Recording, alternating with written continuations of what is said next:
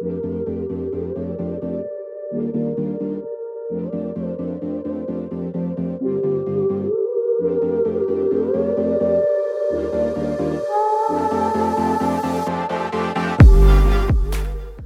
to the second season of Alternative Parenting Podcast, where we learn how to guide our kids to find their own path while supporting them in cultivating traits that will empower them to live a life of fulfillment, meaning, and satisfaction.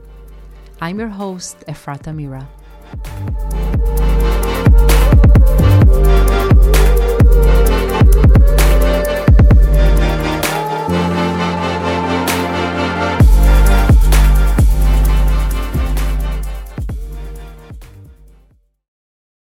Hello again.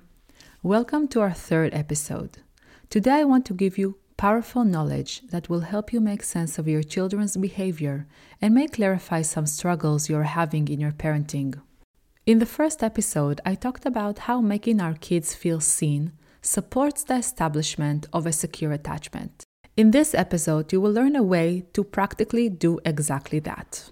I hear all the time frustrated, well meaning parents respond to their children in a way that is not age appropriate. Trying to talk reason with a four year old will leave you feel defeated, and expecting a toddler to calm down from his tantrum will just make things escalate. Today, I want to talk about some guidelines in childhood development that will help you better understand your child's behavior and will give you a better perspective on how to respond to them in a way that will be more effective and fruitful. These are guidelines. This means that each one is an individual. And just like we all start to walk and talk at different timelines, our brain development is personal. I also want to stress that us as caregivers have a huge effect on the brain development of our children. I will discuss that in more depth in future episodes, but today I will focus on the basic understanding of these development guidelines. I'm not going to talk about the physical aspect of development, but rather the emotional, mental aspect. Baby humans are the least developed from all other species when we are born. Most of our brain develops outside of the womb. A newborn brain is only 25% of an adult brain, and it takes the first 25 years of our lives for our brain to develop to its full capacity. The information I will talk about today is taken from the Jai Institute for Parenting. Our brain develops from the inside out and from bottom up. The first thing to develop is our lower brain. This part is in charge of our basic survival functions. So, the focus in the first two, three years of life is the physical coordination, learning to move and control the body, creating attachment bonds with the caregivers, and in this stage, there is very limited ability to self soothe. Starting in age 3 and can fully develop by ages 7 to 12, the middle part of the brain develops. This part is in charge of emotional regulation and impulse control. This means that in these ages, soothing still depends a lot on co regulation, and the development of the ability to self soothe will start to develop only if there is consistent warmth, empathy, modeling, and compassion. In addition, in these ages, our belief system is formed, and this belief system will be our lens through which we will understand and perceive the world for the rest of our lives. Bruce Lipton talks about our brains as being in a like hypnotic state until age 7. In this state, we download behaviors by observing our environment. The information we take from our environment becomes like a program that runs our mind through the rest of our life unless we deliberately change it. The implication of that is that life enhancing beliefs are formed when the system feels safe and calm. Limiting beliefs are formed when the system does not feel safe and the brain is stuck in stress, fear, aggression, and shame. Beginning only at age 7, the prefrontal cortex start to develop. And I find this very mind-blowing. It doesn't fully develop till our mid 20s. This part is the higher part of the brain that is in charge of listen carefully to this list. Foresight and consideration of the future, understanding of cause and effect, problem solving strategies, organizing thoughts, inhibiting aggressive and violent behavior, impulse control and delayed gratification, emotional self regulation, psychological flexibility, focusing attention, understanding reasoning, ability to follow directions with clarity, ability to follow multiple sequence directions, ability to regularly understand hypothetical reasoning, empathize and truly understand how our actions impact others. Now, when you think about it, not every adult has these functions working well. So it makes no sense that we expect our children to show these very mature qualities in their behavior. So, what are the implications of this knowledge? How can we set our expectations according to our children's brain development?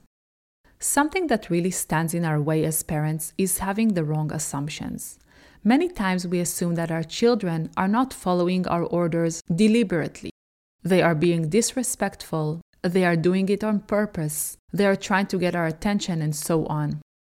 The problem with these assumptions is that they trigger us. They make us angry and frustrated. They enrage us. And on top of all, they are not true. Our kids are just living their life. They are living in the moment, they are curious, they want to learn, they want to grow, and most of all, they are seeking our love and acceptance. I want to give you a few examples from my home because I have one child in each of these age ranges. I have an almost two year old, a five year old, and a nine year old. So let's take, for example, following orders. With my eldest, it's simple. We need to go somewhere, I ask him to get ready, get water and a snack, and that's it. With my five year old, if he's in the middle of doing something else, there is no way that he would stop what he's doing and get dressed. Me expecting that will just lead to a lot of frustration. The reason he cannot do this is because he lives completely in the moment. He has very limited ability to follow directions, inability to delay gratification and consider the future. In this case, us needing to get somewhere on time. So, if I want him to get ready, I have to be very much involved in the process, engaging him through connection and preferably play.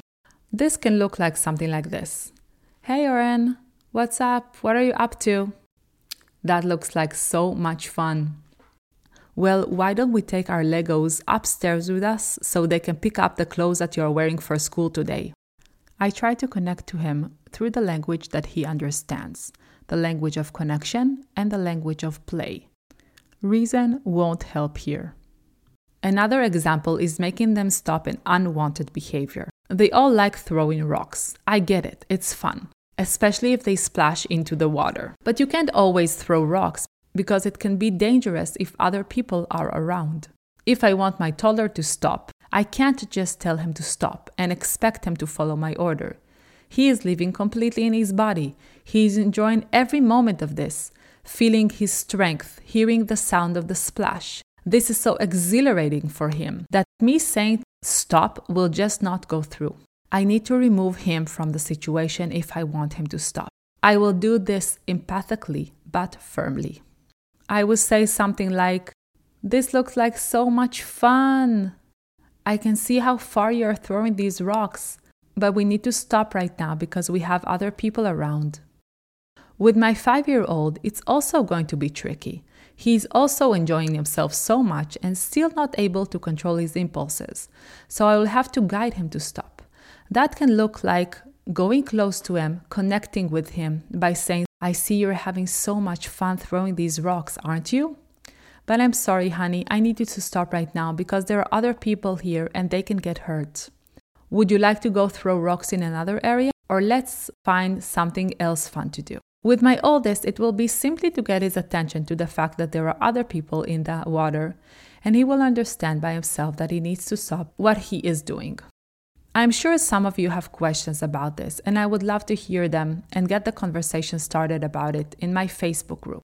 So if you haven't joined yet, be sure to join Marsupial Mamas on Facebook.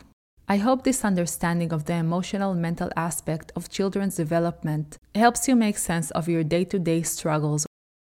When we set boundaries according to our children's brain development in mind, we can be more mindful of the way we set our limits and expectations. But inevitably, big feelings will come up. So, how do we deal with that? That is going to be the topic of our next episode. So stay tuned and we'll talk again next week.